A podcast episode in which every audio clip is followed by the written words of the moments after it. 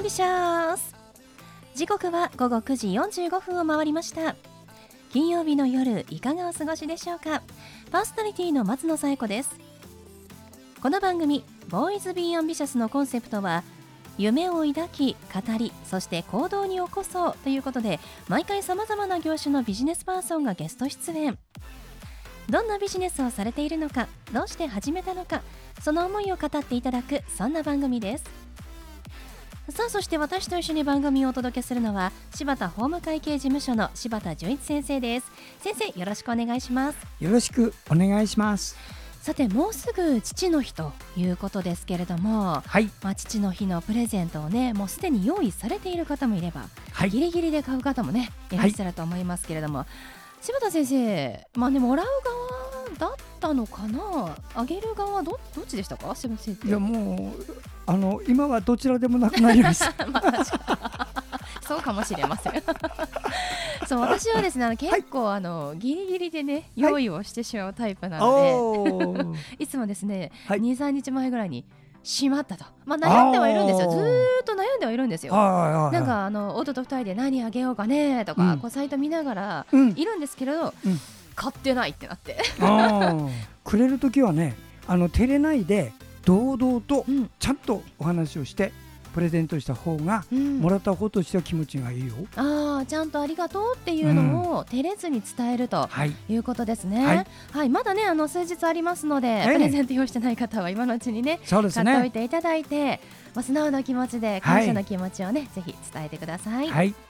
はい、それでは第164回ボーイズビーアンビシャススタートです。この番組は遺言相続専門の行政書士柴田法務会計事務所の提供でお送りします。それでは先生今夜のゲストのご紹介をお願いします。はい。今夜のゲストはピアニストの村上千佳先生です。村上さんこんばんは。こんばんは。よろしくお願いいたします。すえー、村上さんはピアニストということですがどんなお仕事を今していらっしゃるんですか？はい、まあ定期的にコンサートでリサイタルをししましたり、あとは国立音楽大学というところで、えー、と講師として、えー、後進の指導に当たっています。うんご自身もピアノの演奏もしますし指導という、まあ、講師という立場で教えているという活動もしていらっしゃるんですね。はい、そうです。あの国立音楽大学ではどういった授業をしていらっしゃるんですか？授業ですか。はい。あまあ、あのレッスンピアノのレッスンなんですけれども、個人レッスンであの一人一人、まあ、ピアノ科の生徒だったりそれからあの他の楽器の、うんフルートだったりバイオリンだったりをするあの学生徒たちの第2楽器としてのピアノのあの個人レッスンということをやっています。あそうなんですね、はいもうマンツーマン一対一で授業に。はい。なるんですね、なんで贅沢な、授業ですけれどもじゃあその教えてる生徒さんたちは本当にかじゃあレベルがまちまちなのでそうなんです。まあ、じゃあその子たちのレベルに合わせて課題を選んだりとか、そうです。もう教えるのは技術がメインですか？そうですね。うん技術それからその曲の解釈だそれから楽譜の読み方ですね。うんなるほど、はい。なんかピアノってねどんな感じでこう教わるんだろう上手な方もたくさんいらっしゃると思うので、ええ。だ音楽大学なので、ええ。まあ、でもそれでもやっぱりこう、ここのタッチはもっと優しくとか そうですね。まさににまさにそういうことで。そういう細かいことの指導も行っていらっしゃる、はいということなんですね、はい。村上さんご自身がなんとあのフランスのパリにええ音楽ね留学をされた経験もあると はいいうことですから、もう非常に優秀なピアニストさんということですけれど ありもがとうございます。あのせっかくなのでここでですねちょっとねあの村上さんの演奏の曲をお聴きいただければと思いますので村上さんの曲紹介お願いしてもよろしいですか？はい。えー、と数年前にあのコンサートで弾いた曲なんですけれどもラヴェルの「ワルス・ノーブル・エ・センチメンタル」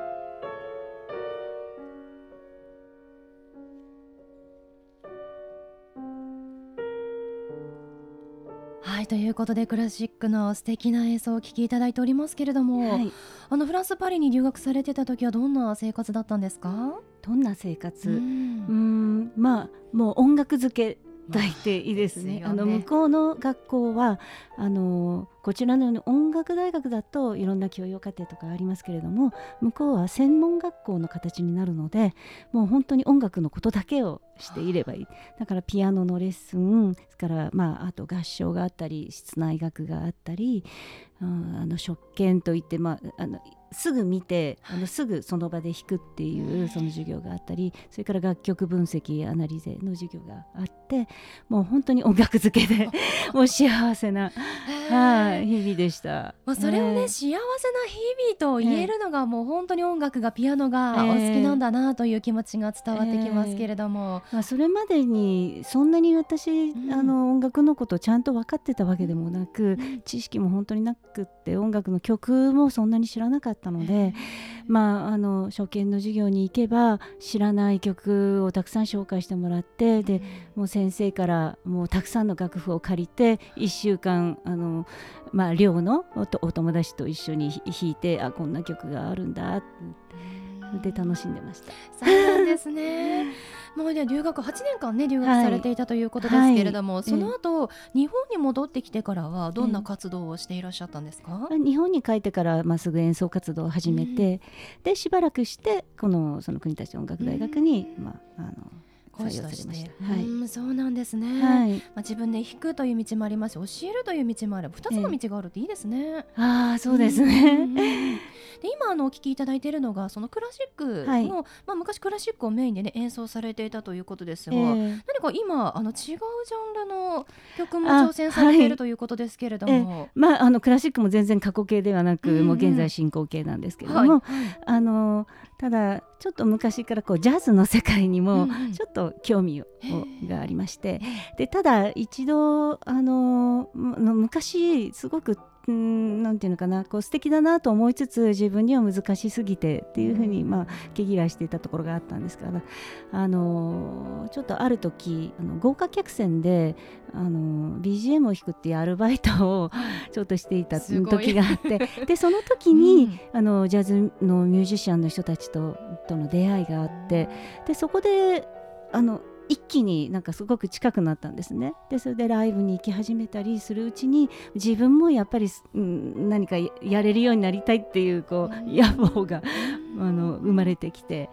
であのそれでだんあの習い始めたりとかして。であのまあそうこう言いつつもなかなか本気で取り組むっていうようなあの感じにはならなかったんですけれどもあのこのコロナ禍になってってたまたま本当にご縁でビッグバンドジャズのビッグバンドにあの参加するようになって。でそこでまたあのそのプロのミュージあのジャズミュージシャンの方たちとの出会いもまたありでその方たちがすごくやっぱりいろいろ適切ないろいろあのアドバイスをいただいたりとってもなんかこう可愛がってくださったりそういうこともあってあのー、なんかこうやっぱりあのもうちょっとちゃんとできるような人になりたいっていう気持ちがすごく芽生えてきたんですね。でまああの流れがこう自分に来てるっていうような感覚があったので、えー、あのー、まあ、去年まではもう定期的に本当に去年も2回ぐらいクラシックのコンサートサロンコンサートやりましたけどあの今年はジャズに専念してあの少しレベルを上げたいなと思ってるところです。そうなんですね。すごいですね。パリに8年間留学している方でもクラシックとジャズってそんなに違うものなんですね。もう全然違いますね。いやすごいです。でも今後のジャズの演奏も楽しみですね。ありがとうございます、はい、ではそんな村上さんにお聞きしますが、はい、村上さんの夢は何ですか？私の夢一番の夢はあの心の金銭に触れる音を出す出し続けるっていうことなんですね。でそれはうんなんていうか外に向けた夢でで私自身の夢としてはあの 80歳になった時に80歳のおばあちゃんになった時にあの近所のお店にふらっと出かけてでそこに来ている若いあのミュージシャンたちと一緒にあの楽しくセッションできるかっこいいおばあちゃんになりたいなっていうのが夢です。いやかっこいいですね もうぜひ80歳になっても現役目指していただきたいと思いますはい、はいということで本日のゲストはピアニストの村上千佳さんでした村上さんありがとうございましたありがとうございました。ありがとうございました。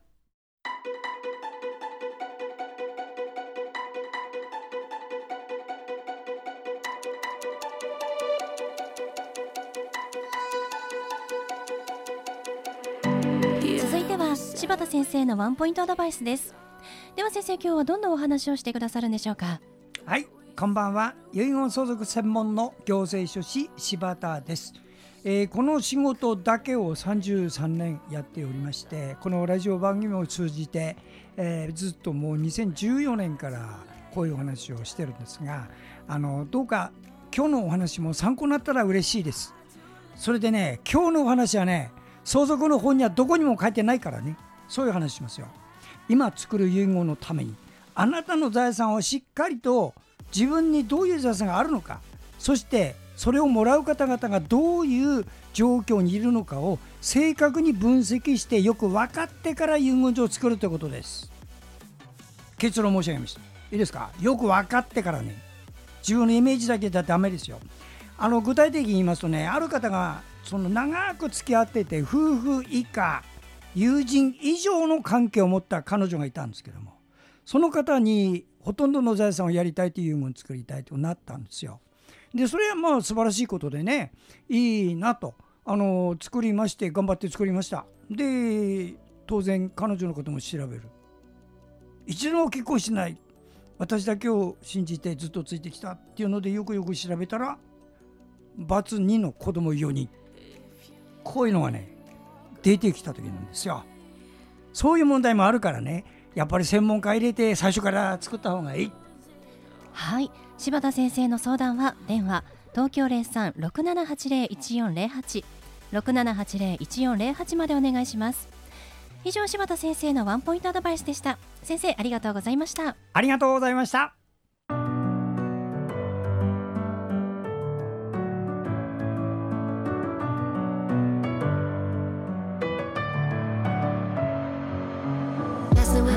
でお送りしてきました「ボイズ・ビー・アンビシャス」いかがでしたでしょうか？本日のゲストはピアニストの村上千佳さんでした、